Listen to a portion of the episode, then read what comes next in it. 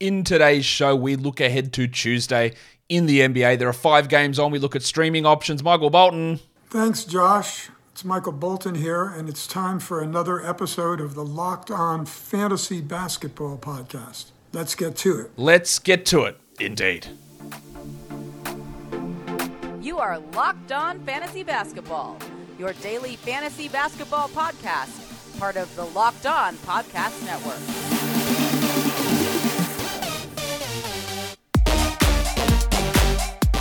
Hello and welcome to the Locked On Fantasy Basketball podcast brought to you by Basketball Monster. My name is Josh Lloyd and I am the lead fantasy analyst at basketballmonster.com. And you can find me on Twitter, as always, at redrock underscore bball, on TikTok at redrock underscore bball, and on Instagram at Locked On Fantasy Basketball.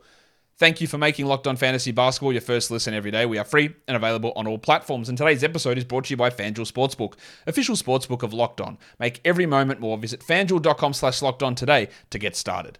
We're going to talk about Tuesday's action. There are five games on. We look at injuries, what we're watching for. We look at streaming options. We look at the next four days as well. So, warning. Let's get it on, Gilly.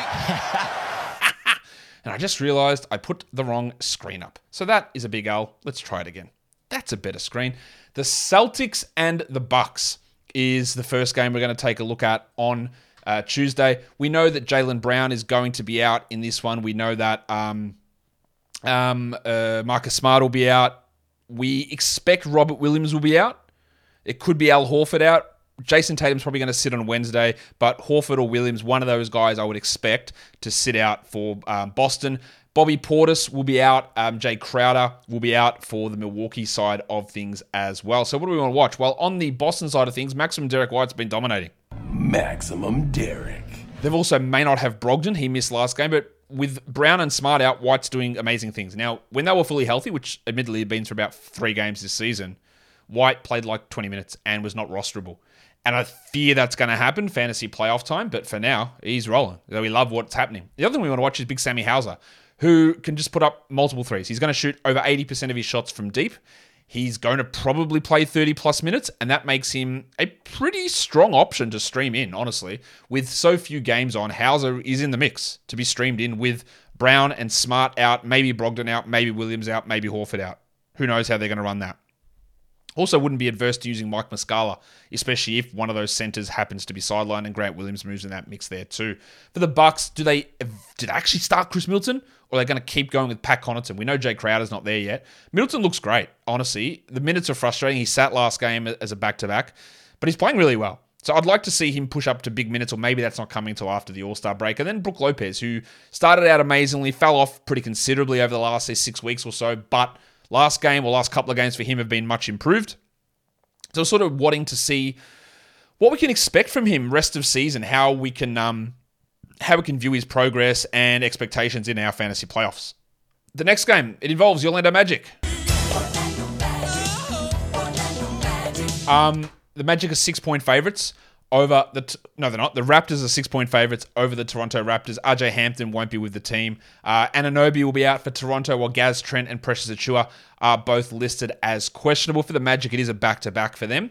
So we get more information from those guys on Monday. What I'm really watching there is Cole Anthony, Jalen Suggs, Markelle Fultz, Gary Harris, how the minutes get split up there, uh, and of course John Isaac, who's probably not going to play in both of those. Actually, let, us rephrase it. There's no chance that Jonathan Isaac plays in both of these games, so I don't think we need to be um, don't think we need to be second guessing that.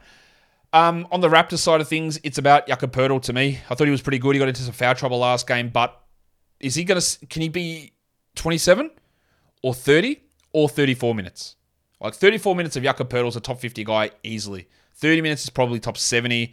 Uh, 27 is probably top 80 but it can be better. Like I really want to see how they use him in comparison to Boucher and uh, Precious Achiuwa. Now Boucher's production was good, but it did drop off with Poeltl getting that start last game. Even with Anunoby and Trent maybe in or out, and even Precious, um, maybe Boucher is a stream if Precious is out. But how the Poeltl situation looks, I think is going to be really, really key in terms of evaluating this team and that stream value of Boucher, and of course the stream value of Precious Achiuwa. The Kings and the Suns. Phoenix are three and a half point favorites. They won't have Durant. They won't have Payne. They won't have Shamet. We know all of that.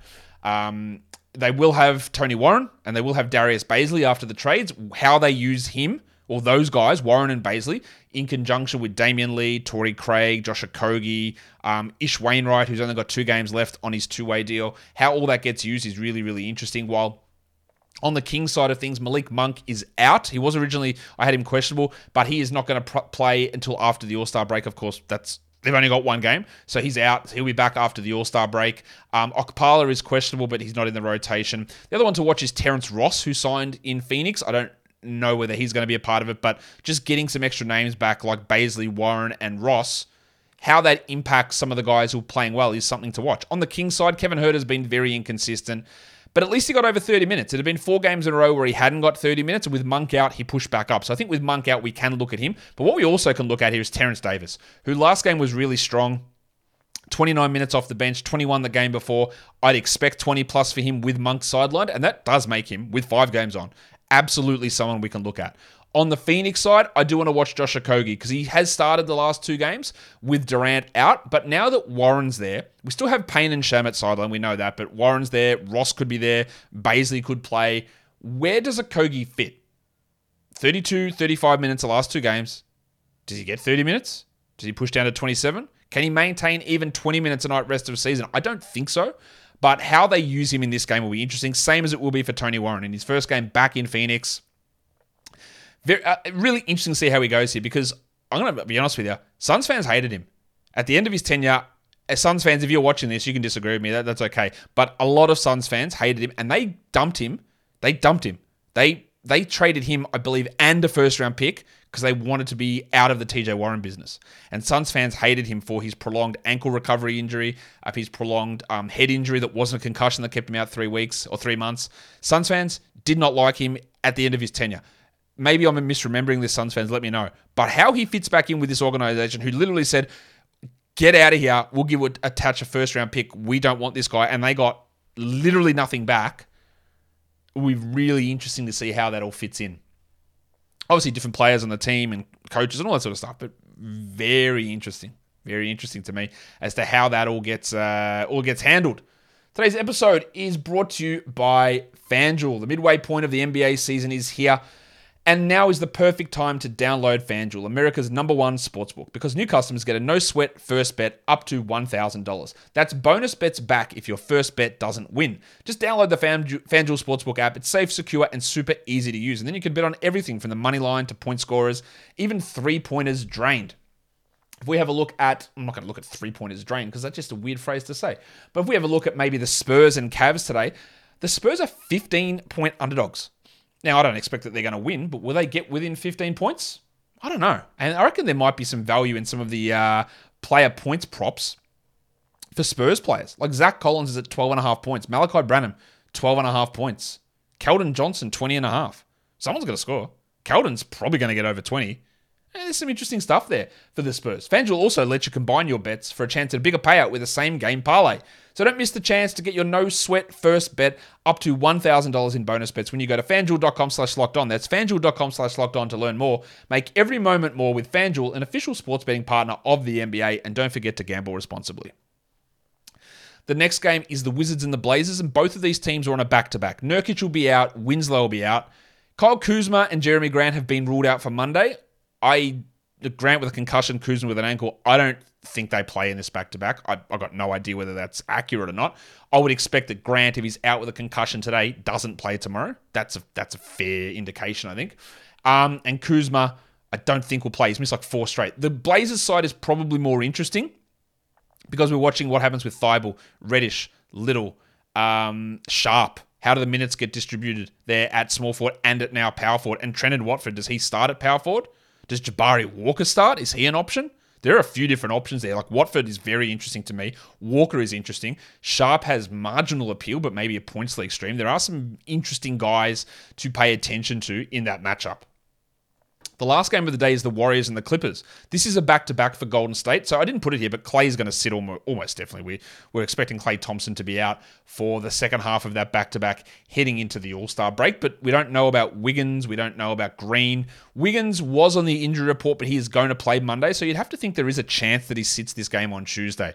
Gary Payton will be out. We know he's out at least a month here. And Iguodala, like, just yeah, cool. For the Clippers, they're also clean on the injury. Well, not also they they are clean. No one's on the injury report. We're expecting Kawhi rested the game on Friday. I'm expecting Kawhi to play and Mason Plumlee to play and Eric Gordon to play and the five minute man Bones Hyland to be available. And at, at the moment, they haven't released an injury report, but they're all looking good to go. I want to see what happens to Ivica Zubac with the addition of Mason Plumlee. I think both guys are probably going to be drops, but I want to hold for one game to see where we go. I feel more confident in dropping Plumlee, no problem. But watching how those minutes look is so interesting to me. And then how they use the five minute man Bones Hyland. There are a lot of people who do think that they'll just start him as their only point guard, but I don't really believe that. I think that they'll either stick with Terrence Mann or they'll put Eric Gordon into that role. But regardless of what it is, you've still got Terrence Mann, Norman Powell, Nick Batum, yeah, Bones Hyland, Paul George, Marcus Morris. Some people want Marcus Morris bench. Yes, because he's not that good. I get that. So they, they could make some real interesting lineup decisions here, the Clippers, and I want to see how that impacts Gordon and Hyland, who I don't think will be 12 team league players, or Plumlee, and how they everyone else fits around Norman Powell and Marcus Morris and Nick Batum and Terrence Mann and all those guys. There are a lot of interesting lineup decisions that need to be made for the Clippers, and I don't know if we'll get a full look at it in this game because they are sort of ramping guys down to protect them, George and Leonard in particular, limit their minutes by two to three heading into the break. But now they've got some reinforcements. Let's see what sort of lineups they run for these next two games. It's very, very interesting. Today's episode is also brought to you by LinkedIn Jobs. As a small business owner or hiring manager, you know that success in 2023 all depends on the team members that you surround yourself with. That's why you have to check out LinkedIn Jobs. With LinkedIn Jobs, you can hire qualified candidates more efficiently by matching open roles with people who have the skills, values, and experiences to help you achieve your goals. LinkedIn Jobs helps you quickly attract qualified candidates to your open jobs with targeting tools. They go beyond resume data by using insights from your job post company and their 875 million member profiles to put your post in front of the most qualified candidates. You can identify the most qualified qualified candidates on LinkedIn Jobs and connect with them fast and for free. It's why small businesses rank LinkedIn Jobs number one in delivering quality hires versus leading competitors. LinkedIn Jobs helps you find the qualified candidates that you want to talk to faster. Post your job for free at linkedin.com slash NBA. That's linkedin.com slash NBA to post your job for free. Terms and conditions apply. Let's look at the back-to-backs. It's just the Celtics. So Tuesday, Wednesday, it's only Boston that we're streaming in the back-to-back for so yeah, that value of like a Sam Hauser or a Mike Muscala, if he even plays the back to back, yeah, your Derek White value obviously boosts, but um, uh, Luke Kornet, maybe, maybe Blake Griffin, probably not. The two I'm looking at is Hauser and Muscala, uh, who aren't readily rostered, or Payton Pritchard even, who can really put up some numbers in this back to back. If we're looking to stream in just for Tuesday, a lot of good names here. Dan Gafford's a must roster player, but he's available, so you can stream him. Um, Donte DiVincenzo, Torrey Craig, and Josh Okogie in Phoenix.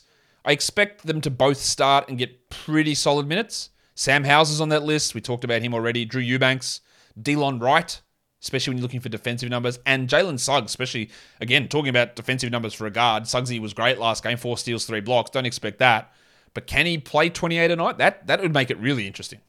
For deeper leagues, these guys are all available in at least 90% of leagues using various metrics that I have. Johnny Kuminga, Gaz Harris, um, Terrence Mann, hmm. Matisse Thybulle, I'd even consider Thybulle a 12 team stream. Tony Warren, he might even be 12. Trendon Watford, he might even be 12. Jabari Walker might be 12. Shaedon Sharpe might be there. You can put Sharpe into this list as well, as well as the two Lees in Phoenix, Saban Lee and Damion Lee, with both um, Payne and Shamet still out. Saban Lee is going to get some backup point guard minutes, I would guess. For points league streaming, we're looking at Gafford, DiVincenzo, Okogie, Craig, Avdija available in 40% plus still. Jalen Suggs, Sammy Hauser, Cole Anthony still available in a lot of spots as well, and he's pretty useful on a day like this. The next four days of NBA action is Tuesday, Wednesday, Thursday, and then Thursday after the All Star break. Remember that. It doesn't matter that it's a week apart. You can your waiver wire moves don't change. So, know, maximizing what happens over the next four active game days is important, even though there's a week in between. So, who are some guys that play low volume games? Well, the low volume days, we're eliminating Wednesday out of that. So, we're looking at Tuesday, Thursday, Thursday. There's no one that plays three games over those low volume days, but there's a bunch of guys who play two. Daniel Gafford has two. Drew Eubanks has two. Torrey Craig, Josh Okogie have two.